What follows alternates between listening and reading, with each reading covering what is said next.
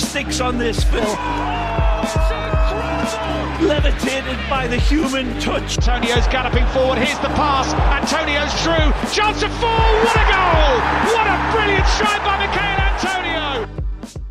As we come to the end of the year, there's never a better time for bonus content. When the new year comes, so do the year in review segments. So for us, we've had a quick look back on the success that 2021 has undeniably been for West Ham.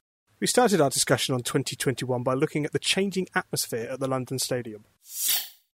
Has it been a year where the stadium has felt more like West Ham Stadium than ever before? Is it is, is success success breeds happiness? I suppose they've cornered off the corners. It's hard to it's hard to judge the impact of that because we keep winning. So you can't look at the uh, the gap in between. But certainly, when you've gone Cal and well, you've both gone Jack. I mean, as well, both of you to jump in on this. It it feels more like ours. Cal. Yeah, I mean, to be fair, I'm probably not the best person to come to on this just because my moved, well, my return to London uh, only happened in June and I'd spent the past six years living up north. So I very rarely would make it down to the London Stadium and would just get my West Ham fix by going to as many Northwestern away days as I could possibly get tickets for. Um, but when I have been there, uh, it has felt really positive. Um, and I guess, like you say, it does come with the results, but obviously it comes like you're going to be happy if you're winning but there my understanding from speaking to family members who had been and stuff was the toxicity whether it was directed towards the playing squad or directed towards the board um, was very present on match days in seasons gone by. Whereas when i've been um, i've been to all the europa games this season few league games um, i haven't heard any any mutterings of that. And that's uh, some of those games have been like negative performances as well. The, the, Southampton game, for example, was perhaps one of our worst games uh, of the season, and and even then, it was still on my way back um, to the train. People were still talking uh, really positively, looking forward to what else could happen this season, and, and what a great time it's been, and how much they've enjoyed going to watch Europe and stuff. And uh, yeah, it feels like a really good place to be. Like you, you go go a lot, and you're you're in with the away fans a lot as well. Yeah. Uh, in terms of the atmosphere, what what are you what are you taking from it? It's been the, the, the, most positive atmosphere around West Ham in a very very long time. The last time it was this good was um, well a very long time in my lifespan, but obviously not in a broader sense. But 15, 16 was excellent, um, and and and this season's uh, been excellent too. And I think partly yeah the the success helps an awful lot. I think the adaptations with the stadium have been positive. I think they took far too long um, but some of the adaptations have, have really, really helped. Um, mm-hmm. I also think the, the break, the fact that we couldn't go. Uh, yeah, I was going to say, do you think there's, there's that feeling of missing it has made people appreciate just being at the football more? I think that's really important. I think you know there was a there was a period obviously where we just transitioned from a stadium where we we all really loved it, um, and West Ham, you know, we weren't great really there. We were never a, a, a, a remarkably strong uh, team, certainly not in the in the Premier League era. Um, but we loved it, and and and I loved it. I had a great time um, going, and I think in large part that was down to the relationships that you built around it, the community that you felt you you were a part of. The fact that every week I'd go in and have a chat with um, with my dad with the stewards on on the turnstile uh, uh, uh, and find out about how they were doing, talk about family, and and then go up to my seat and people who I sat around, I'd sat around my whole life, and had seen me, you know, start going as a five year old, and then you know at the point I'm 15, 16, I'm chatting to people who who I've known for, for virtually my whole life and, and, and seen every other um, weekend and and that's that's a huge part of why it was such an enjoyable experience um, and then transitioning it into a stadium that didn't ha- uh, didn't have a community built around it didn't have the same kind of relationships that you, you can't even build those relationships at the new stadium you've got um, private security that that, that, that that's um, contracted out that changes every week. So you've got a different steward every week. You've got different vendors every week in terms of even the people who are um, if you're if you're going to get a pint at half time, the person who's pouring your pint is a different person every week. So you, have got no way to develop relationships around the game.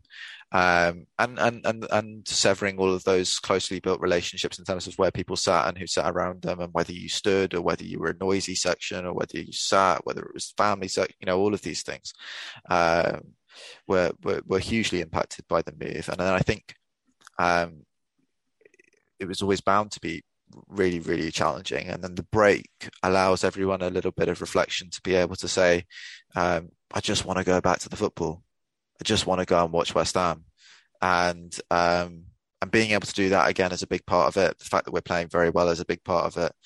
The fact that generally the the the, the changes eh, behind the scenes at the club have, have been positive over the last 18 months so people can see some progress um, in terms of backroom staff um, and also time time to develop those new relationships with people who you sit around now time to to to, to get to know people over the course of a few years. And um and you know whereas before i might not have been chatting to people about how how family is how christmas was and and, and all of that stuff now i am now i'm going to the game and i'm shaking everyone's hand and i'm chatting to everyone about how they're doing and and those relationships have, have grown over the last few years so it's a, it's a it's a much much much more positive place to be I suppose it's it's worth mentioning that some of those issues that were there that have faded a little bit will, are likely to come back in time because familiarity and and your kind of acceptance of it being a new and exciting thing again will will go and people will get back to their matches. But it is moves in the right direction. I guess there's the outside of the stadium which has got slightly better, but still doesn't is is nothing compared to what it was, and there's no there are key problems. It's it's not a football stadium. It never will be a football stadium. It's not in, in the local community, and it never will be. Um, it's it's it's in a shithole. When you lose three 0 and you go back over to Pudding Mill Lane, you do have to cross the Greenway and be surrounded by the main sewerage line from North London and all of Spurs' shit. So you know, it's it's, it's, it's always going to be a somewhat depressing experience on on negative match days. That's just in its nature. It's what it is. But we're locked in there now, and um, and we have to find a way of making it our own. Um, and I think, I think we're doing that. I think we're starting to do that. I think there has to be a process of acceptance, and then there has to be a, a process of developing um, a, a, new and positive atmosphere there. And, and and I don't really give a shit whether that comes through success or not. I, I, I don't care. I'm not I'm I'm not here to to kind of defend this this this idea that you will get in the media that is like just because you're playing well, now it's all all right. Now you don't have a problem with the stadium. Who cares what the reason is? All I want is to go and watch West Ham and enjoy myself. And if I can do that because we're playing well and that develops relationships around me and that means I can go and enjoy the stadium, then great. I'll take that. In terms of the kind of thing that makes you feel close to West Ham, there's the camaraderie, there is what West Ham is, and there's also the academy. And this has been a really good year yeah. for the academy, and our success has come with a lot of homegrown players, Cal. I think that's who are totting up. How many did we end up totting up? Is that 12 or 11 used from the academy just this season? 11, yeah. Yeah, I think it was 11. Uh, and yeah, it's great to see. It's kind of, uh, as Jack said, growing up as a West Ham fan at Upton Park, um, it, it, was always, especially as a young fan, it was always really exciting to see those young players um, come in and uh, these these huge dreams of one day doing it when I was a young kid, and then realizing very quickly that I was not uh, anywhere near gifted at football. And then uh, I'll never forget the day I told my dad I wanted to quit Sunday league to go to drum school, and the uh, look on his face was brilliant. But he supported me nonetheless, and I do have the voice of an angel, so it's fine. Um, but, um, but, yeah, it's, it's really fun. today is. um, but yeah, it's great. It's great to see. And yeah, it's kind of the ethos of West Ham that I think had maybe disappeared a little bit in in recent years. Obviously, Rice coming through, but there was a bit of a barren spell, and um, to see Moyes really get understanding what West Ham fans want to see and, and giving people the opportunities uh, when they can is really promising. And I think, yeah, it, it's really great to see in terms of a sustainability point of view. Like that's how every good clubs should be run on that model of of con- consistently bedding uh, homegrown players into your squad is really good. Um, and also just from a personal level of, I remember being at the game when I think Reece Oxford signed his professional contract on the pitch at half time and, and just that sort of stuff like coming through. And I think there was another player who I, I can't actually remember who it was that, that did the same thing on the same day. Um, but yeah, just that sort of stuff returning in, in into being well, hopefully it continues, but being more of a normal thing rather than the exception, which was Rice. He was the exception in a spell where there wasn't really much coming out of the academy, and now it seems to be that we've developed quite a good production line again, and, and hopefully that will continue and also come with fingers crossed some investment into the academy as well in terms of facilities and stuff. Because uh, whilst it's nice to see players coming through, we should be doing everything we can to to make sure that their development is as good as it can be. And at the moment, the facilities perhaps aren't up to scratch for a team, especially not for a team that want to be a top six contender. Um, but who knows? Uh, that's it starts to sound negative, but it really shouldn't be. I think, yeah, really proud of, of what what has happened this year in terms of the academy.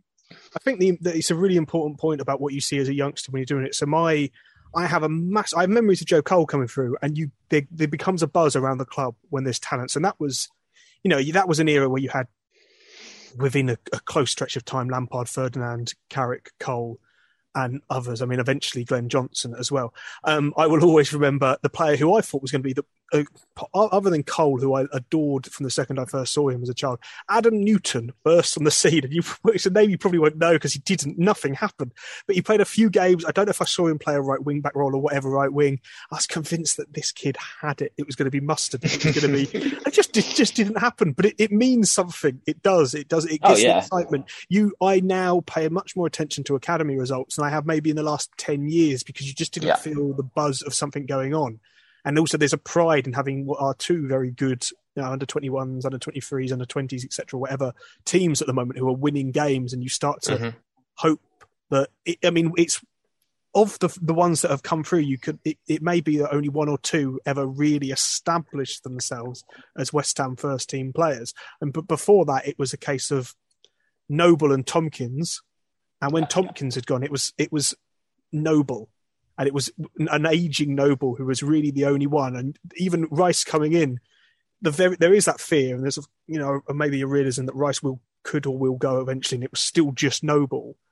And now yeah. Johnson's come through and made an impact on the first team, and these youngsters have mixed it in and around. And we had that brilliant game in in the Europa where there was seven academy debuts against Dinamo, which is, you know, it, it was a loss. It was it was whatever, and eh, I'm not expecting two, three years' time, those seven players or whatever to be, you know, flooding the first team. But one or two might, and one or two, the chance to, to get that experience as well because of the strength of our academy and because of the strength of what we're doing, might that that experience might mean a lot to helping them have that impact. Whereas you you couldn't take risks with success, and there's a certain level of success that allows you to take risks on those younger players and and even if it's not risk, just five, ten minutes here or there, making match day squads. We've had, I mean, Oko-Flex is not certainly not one we've we've had through every stage of the academy, but he's a young player we've had on the bench recently. Perkins has been there, Alese and Baptiste are making benches at the moment, and it, it is exciting for kids. It, it may feel very very teachery saying this, but it's really it really is exciting for your five, six, seven, eight, nine, ten year olds who play football at the park or play football for little teams. Watching young players, it it evokes something. It probably evokes something in the older men that I've yet to. I'm, I'm putting myself yet not at that age to see, but it probably does for them and their kids as well. I know Chalks, you see on Isaac about his young lads playing at a decent level. He's played FA Cup games. Is getting signed on, and I'd imagine there's something about watching the young players at West Ham. There's a dream for his lad in different ways, and it must be really encouraging as well. And it's a it's positivity, and it is a club that felt I mean, for the last few years, positivity before before the Moyes era, even even the positivity of the Upton Park was tinged with some level of regret. It was almost a, it was an old fashioned, mad bastard West Ham positivity where something awful was happening and we were finding a gallows humor and coming together about it. Um, but this is genuine positivity that's kind of it's it's coming on the pitch and it's coming through the academy and it's making West Ham much more enjoyable. Um, I suppose again we've talked about a performance and the fact that we've had a good year. It's, but it's the raising expectations is interesting, isn't it? With this year, it's suddenly now we've lost a couple games and people are almost angry we might finish seventh. And that is a sentence that feels bizarre. Of two years ago, when David Moyes came in, it's two years this this month. It's around two years now, in fact. Yeah. You, you kind of finishing seventeenth was fine, really to Yeah. some extent. Um, and now you're going to games. And as you're saying, Jack, as you analyse things, you're you're able to analyse it in a way that isn't painful and is actually. I don't know. There's something about it that's enjoyable because you're looking at what we can do, and really before it was just about what we should stop doing. I guess. Yeah, yeah, yeah, exactly. Um, no, there's just so many positive things happening on the pitch um, at the moment. Uh, I, I, I, there's no way I'd be able to fit them into this segment, but the, but the the the amount of talent that there is in the squad and the way it's being used, um, and the fact that we're squeezing in terms of uh, results much more out out of this squad than than I think um, you'd expect, really um, is is massively impressive and something that has you know seems relatively simple as a as a as a thing to want as a fan of a club, but it's an incredibly hard thing to come by. It's an incredibly difficult thing to come by to to to consistently be able to get more out of a squad than than it is able to perform really on paper in the league. You know, on paper we're somewhere in the middle of the table um, with our with our squad, and um, and and consistently we're punching above our own weight in terms of where we are in the league, and and that's that's the the key to to making your fan base happy, and um, and Moyes seems to have have, have got it. Um, and, and and seems to be able to hold on to it as well, which is the is the real key thing. Is that it's not something that we saw for six months. It's something that we have seen throughout the whole of this year.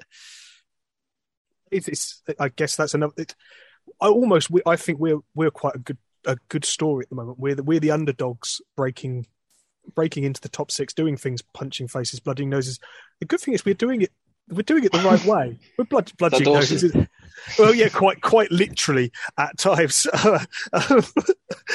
just just for fun, if you crave.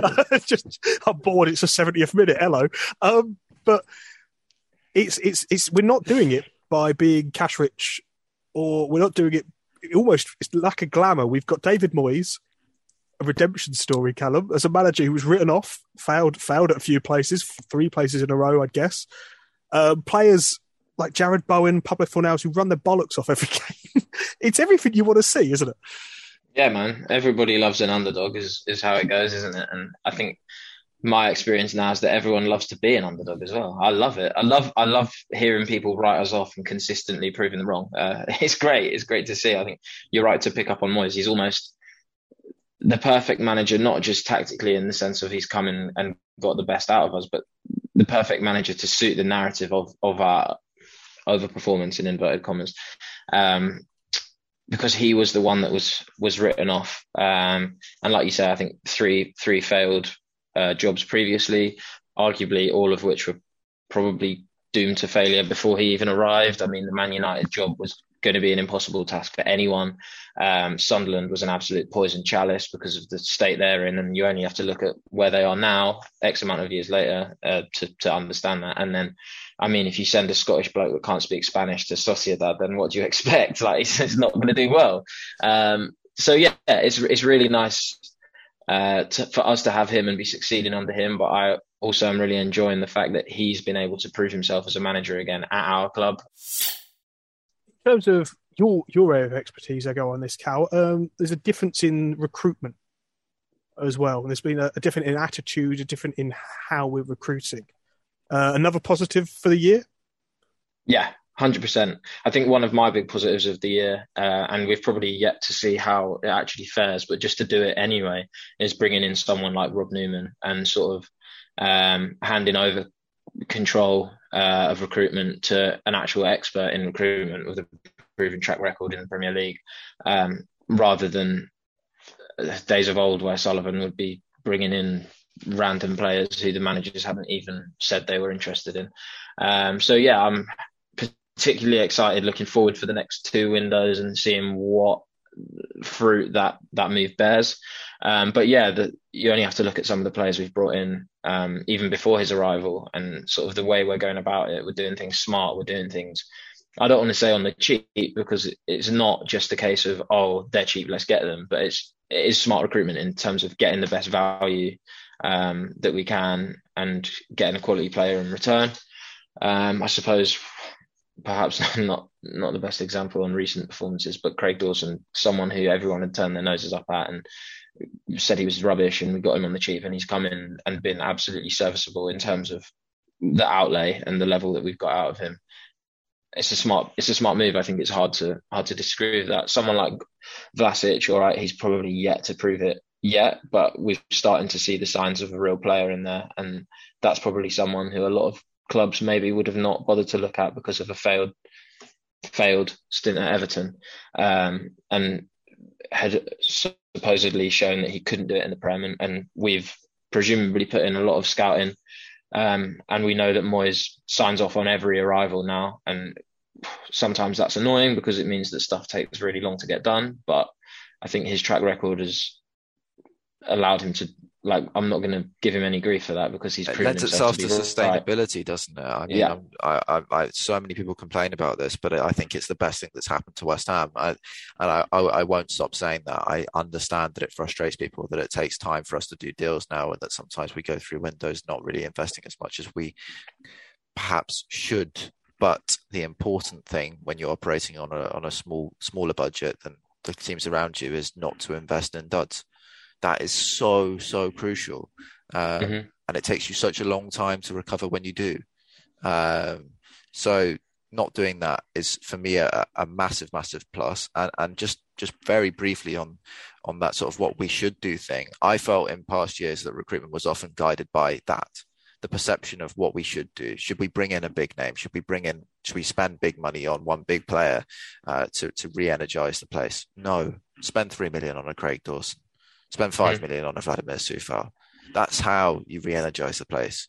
It shouldn't be yeah. driven by fans' hunger for big transfers. This has become such a such a huge thing in the modern game now. Everyone goes crazy for the transfer windows, and everyone goes crazy for big money. engagement, mate transfers. And, and, Man, Man United's social media numbers are, are, the best in the world. Yeah, exactly. And people love it. People absolutely go crazy for it. And we have all these conversations about the amount of money in football uh, uh, and the damage in, in many ways that the amount of money in football does. Um, and and the, where investment is coming from and all these things. We have all these very erudite conversations about um, about that and at the same time we still go crazy when we when our club sign someone for 30 million 40 million 50 million quid and and for, for for Man United that's all well and good I mean it clearly isn't even for Man United but you know if you've got the money to be able to spend and just burn it on, on, on, players consistently, driving engagement, like you say, Chris, uh, uh, and, and, people going wild over the club and over the squad. And you know, apparently edward thinks he's left that squad in a good place. At West Ham, you can't afford to do that. You, mm. just cannot afford to do that. I frankly do not care if everyone ends January extremely pissed off because we haven't signed a big name. If we sign one or two players for for, for very little that, that develop the squad, that's what it's about. Um, and that's about how you sustainably sustainably develop into a into a top half football team in the Premier League. Yeah, I think on sustainability as well. Sorry, Chris. Um, it kind of links back to the academy stuff we've said as well. Um, transfers that I probably we wouldn't have made previously, but taking chances on low risk options like Nevers and Oko-Flex yeah. and bringing them in and just saying, you know what, maybe it doesn't work, but we're going to add some squad quality to the under 23s. And it also links back to that excitement about the academy. We've strengthened our under, under 23 squad uh, to a point where they're now performing as one of the best academies in the country. And there is now a buzz again about the academy, which didn't exist before because we weren't playing well. And we've developed a squad by not only homegrown players that have been at the club since the age of 12, but picking up players who have deemed to be not good enough for, for other clubs and saying, you know what, come to West Ham, we'll give you a chance. We'll coach the shit out of you and you'll, you'll find your feet again. And, and it's great.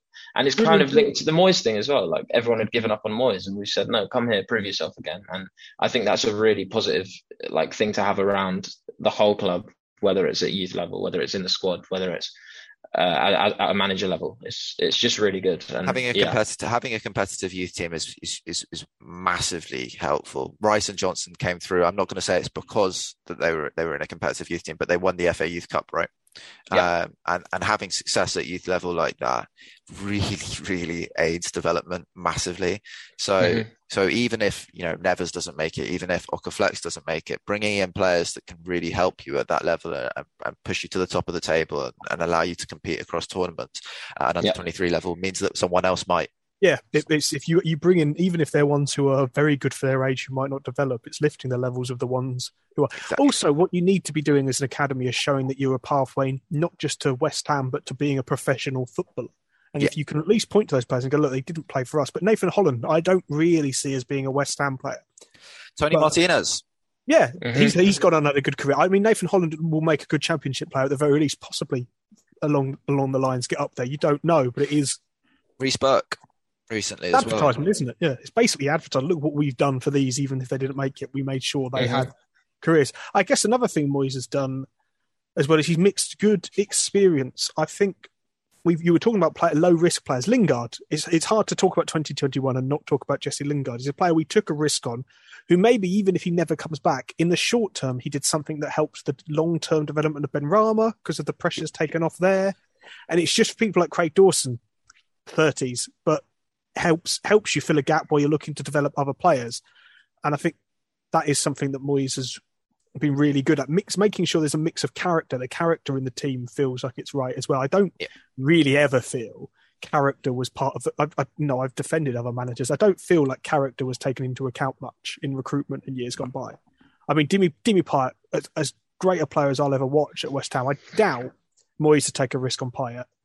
No, he wouldn't, because it, there was no real surprise that oh, I'm, I'm quite good. I might leave. I just Haller possibly bit harsh, Ale. Sometimes he's gone on to prove he's a very good player, but Moyes would have taken longer and gone, mm, he's a very good player, he's not going to suit us. And that is something that's happened. I guess then you look at, we're talking about recruitment and we're talking about the positives of the future. Kretinsky and his investment, which is a great way for us to end 2021 because a lot of the negativity had come from those before him, Jack. Um, it's it's it's it's probably the best way to look forward to, to 2022 is is Rob Newman and, and, and Daniel Kretinsky are the two really big um, things to happen really in the last year in terms of the, the overall progression of the football club. Um, you know, I saw a lot of uh, uh, Czech figures um, in the UK tweeting about three Czech players playing um, in the Premier League for the first time ever for the same team. Um, um, we might make that four next year. um, yeah, with with um, Kretinsky coming in, there's uh, we don't yet know. Um, yeah, about um, his track record in terms. Uh, well, we know about his track record in terms of Sparta, and it's not positive. But we know about his track record outside of that, and that that that is positive. Um, and and we also know about Sullivan and know that that's been terrible. Um, so added investment is a huge positive. Um, the fact that Sullivan and Gold are willing to dilute their own shares is a is a massive, massive positive for the club going forward. Um, and frankly, with Newman involved, with Moyes involved at the moment, and uh, with Sullivan taking a step back from recruitment, added investment, even if it doesn't become a majority share, is a is just huge positive anyway. Um, because it allows more money for a more developed re- recruitment staff um, to to go out and identify targets um, and give us a chance to to properly develop in, in the coming years. Any any development that moves us away from the Gold Sullivan and lesser extent Brady era to anything else is going to be good news. It's going to, Kretinsky may not work out to be the uh, knight in shining armor that people think he is, but it will take a long time to feel that way because it won't be those three leeches. That ties in really to what is many things to look forward to about the new year. I think for many that'll be a GSB free West Ham, Kretinsky and the potential for what that might be for the club. And also for those of us who would look and say we've had one good year, we can't follow it with another. I mean, you'd have said that about 2020, and it's only gone from strength to strength in 2021. So here's to more of the same, really. Um, Thank you for listening to our year in view. Happy New Year, as I believe this has come out on New Year's Day. And we look forward to you listening again for the rest of 2022 and beyond, one hopes. Right, so we're here in the offices of a Late Late Show with the host of a Late Late Show, James Corden. Hi. Big West Ham fan. Yes. big knees up Mother Brown man. Yeah. Yeah, I'm regularly on the general discussion page. There's there's always someone who's got some information, so I love it. Yeah, Yeah. it's great. Yes, it's Kind of. excitement surrounded by imminent disappointment. that's what it. That's what it mostly is. Get on the forum at kumb.com. Come on, you irons.